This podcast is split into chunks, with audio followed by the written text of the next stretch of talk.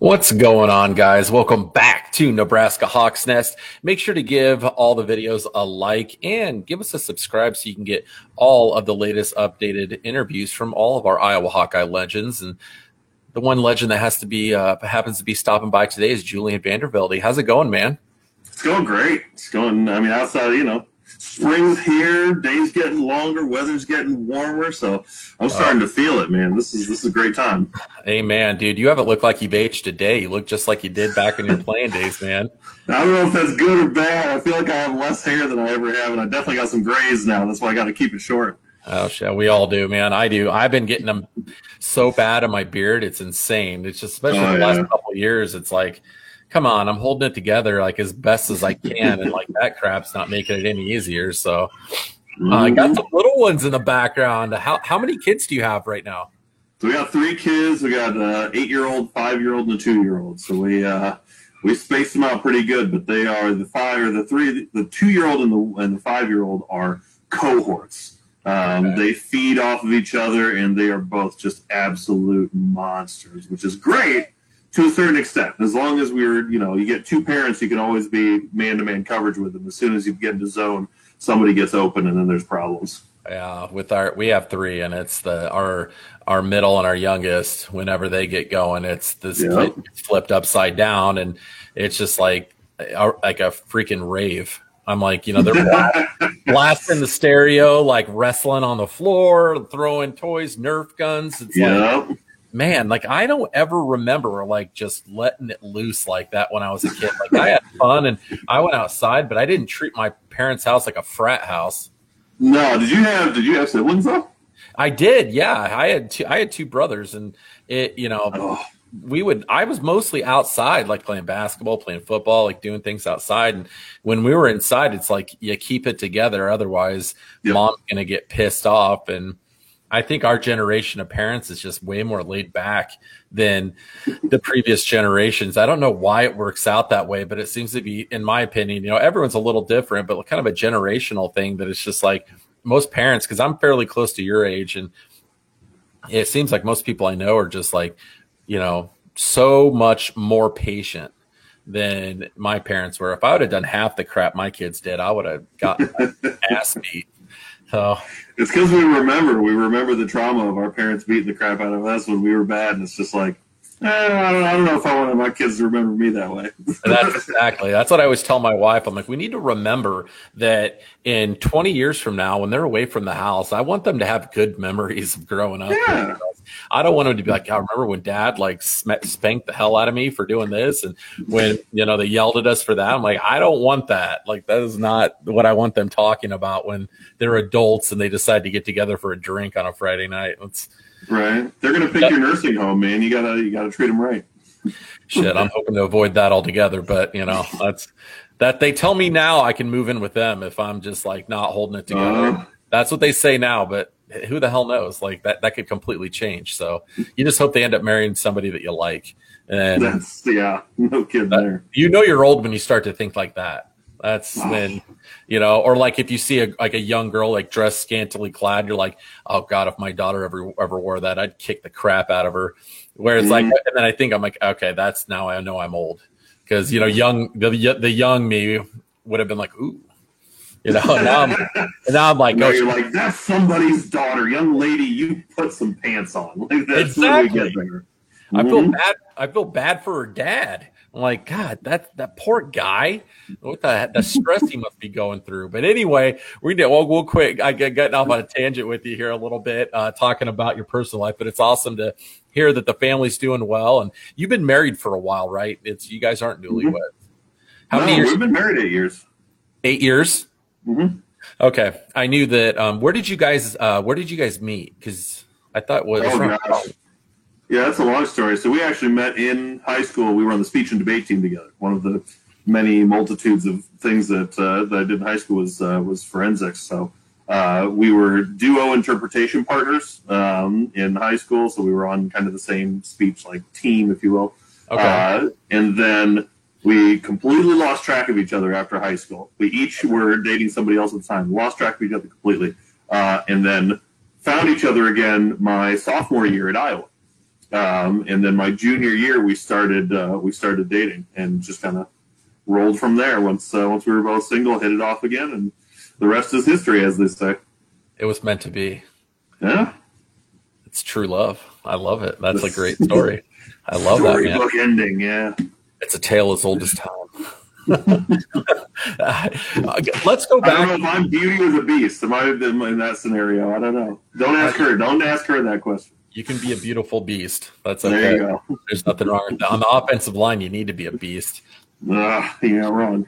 We're gonna we're gonna dial it back to the very the very beginning coming out of high school the recruitment process i'm always fascinated to hear about this i want to know who, who the top who were your top schools that were really coming after you that you uh, were evaluating potentially would go on visits and uh, how did your thought process go and how did you narrow it down to end up choosing the hawkeyes well, I, I, think I always knew I was going to be a hawk. Um, I grew up when I was like eight years old. I remember going. My great my grandmother lives in uh, Iowa City still, and we would go watch Iowa basketball games, and I would say, I'm going to go to college at Carver Hawkeye. That's what I thought it.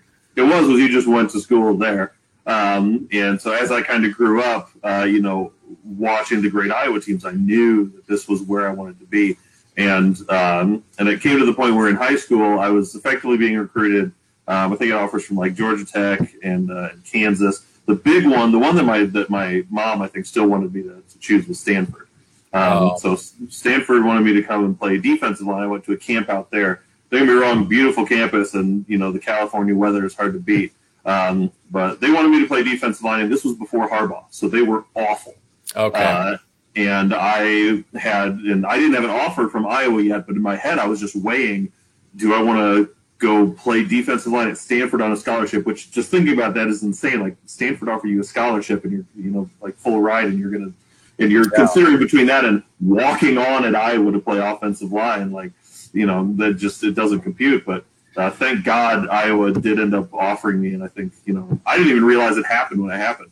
Um, you know, we went up for a visit, and me and my mom and my stepdad were sitting there across from Kirk Ferentz, and I was so like awestruck to just be in a room, like in a private meeting with Kirk Ferentz, that when he effectively offered me the scholarship, I didn't even realize it.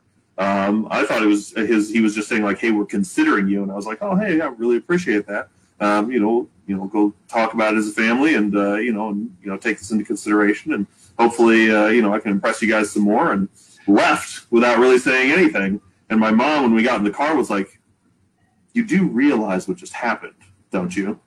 Like, yeah, Coach Ferentz, that was awesome. She's like, "No, they just they offered you a scholarship to play football here." I was like and I didn't say yes. Why didn't you tell me that's what was happening? And I just the whole car ride home, oh. I freaked out. As soon as we got back to the house, the first thing I did was dial the back up. Was like, I'm so sorry. Yes, yes, I accept. I'm coming. So uh, that was fun. That's a great story. And I, you're not the first guy that's, uh, you know, we talked to Cole Fisher last week and he had, uh, he was very academically driven and he mm-hmm. had an offer from Stanford too and went out and visited. And he was like, man, I mean, I, I wanted to be a Hawk, but that was a hard place to turn down because it's so beautiful out there. And you know, you come out of school, if you're not going to go to the NFL, which, which most college players don't, uh, you're going to have a, a, degree from Stanford University. It's like, yep you're pretty well set at that. And and to come out from Stanford with no debt, I mean, how great would that be? I mean, that's oh my gosh. I was happy to have come out of anywhere with no debt. I mean, any any scholarship you can get to any college to, to play any sport or sing or dance or do whatever they offer you scholarship to do, like, is just such a huge blessing, especially in this oh. day and age. So I, I, am thankful wish, for that. I wish I could have had one. I'm still paying off my student loan debt, so um, we're working on my wife's too. yeah, chipping away at it, man. It's just like every mm-hmm. time I'm like, I think I got I'm I'm making some progress, and then I get online and I look and I'm like, oh, I'm not really that much.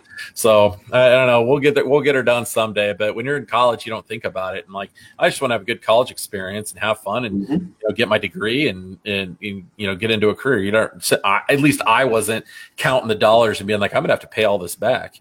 I'm just like, I'm gonna cash that Pell Grant check. I'm gonna you know buy some food and spend it at the bar and have a blast. So it's uh, the best years. That's what it's for, though. You're not simply, you know, it's like the last time in your life that that you are you have minimal worries, really. before like real responsibility kind of kind of checks in. So you gotta enjoy those years, man, for sure. Oh yeah. Did did you have the opportunity to have much of a social life playing football? Did you and the guys were you able to go out and have beers or do anything like that? But did they did or did they keep you pretty locked down?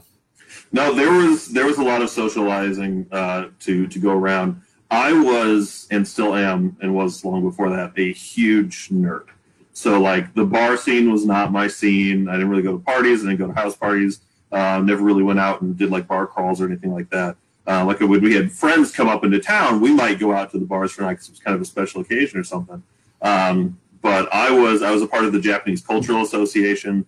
Uh, me and a group of friends from my Japanese class uh, would play Dungeons and Dragons uh, twice a week. So like I, I never had a chance to, to go out and, and have that kind of traditional college lifestyle because for me the perfect uh, you know college experience was uh, it was my first chance. I've been a, a huge uh, like Japanese culture buff uh, since I was about 12 years old, and so for me that was my first opportunity to kind of engulf myself in that uh, in that culture. Um, you know, because J- Iowa, a lot of people don't know, but Iowa has a really, really good Japanese language program. I didn't know Um, that. So I got, yeah, I got really into the Japanese language program, the cultural association, everything. It was a lot of fun. Did the guys ever try to pull you out to the bar and say, like, Julian, get out here and let's have some have some drinks? Because usually offensive linemen are known for being able to put down some beers. Oh yeah, and I could. Don't get me wrong. I could. You know, that was back back in those days. Um, you know, there wasn't a lot of time when we weren't playing football. Um, but like, I had some friends who had a uh, who had a heavy metal band here in town locally, and they practiced at this place called the Band House. And we would have these. I mean, all night, just s- cramming 120 people into this four bedroom or this uh, this four room apartment, like a kitchen, a bedroom, uh, you know, a bathroom, and then like a side room. People spilling out onto the onto the roof of like the side the little side shed that thank God didn't fall down the whole time. And I mean, we'd go through a, probably a case of Bud Light a person, uh, Whoa. you know, in a night, and uh, and like pass out there and wake up. Uh, and I mean, they were incredible parties, uh, you know. But again, that was you had like a two week span where you could do that. So it was kind of like this is time to let loose because the rest of the year, like I'm not, I'm not a freak athlete by any means, right? You get to like you know some of these guys, you get to the NFL, especially it's like borderline superheroes. So for me, it was all year, every year, thinking about football and you know staying in the strength conditioning and staying uh, you know in shape and eating and drinking right, just to kind of be able to compete at that level with those guys. Um, so when I got those little those little spurts of time, man, I really went off, um, which I'm sure my liver will thank me for someday. But uh, thankfully, I've learned better by now. What was the most challenging part of transitioning from a high school player into the University of Iowa and uh, be, becoming a part of that pr- football program? Because they, you know, they call it tight end U, but it also kind of gets called offensive line U too. It really produces a lot of NFL caliber offensive linemen. What was your toughest transition? Do you feel like? I think it was just very strict um, in terms of what uh, you know what was expected of you. Uh, I come from there. There are some very very good high school programs in the country. Mine is not one. Uh, you know, Davenport Central. Um, you know, we're trying. We're getting better, uh, certainly. But when I was there, I think we won a total of five games in my four years.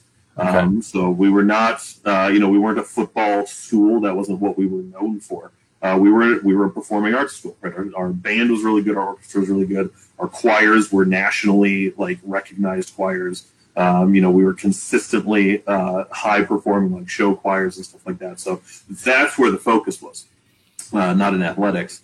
Um, so to come from a program that really was pretty loose in terms of its structure um, and not very successful, to come into this program that, especially in those days, Iowa coming off of like you know going to the Orange Bowl against USC and uh, you know the catch against LSU and all these you know great teams that had kind of built this legacy since Kirk took over. Um, you know, having a weight that you had to hit. Uh, you know, having these really structured, rigorous, really intense workouts. Um, you know, my first day there, I came in and I was like 325 pounds.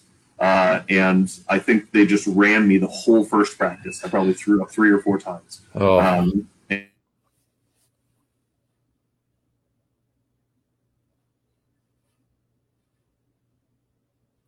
oh, looks like we might have lost Julian there for a second. We'll, hold on here for a second, see if he pops back on in.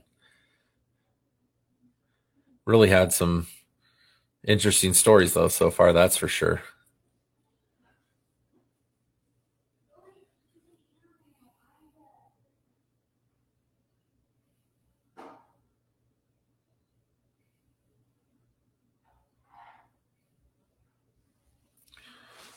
Here we go. Let's check. He just messaged us, so we're going to see what's going on here.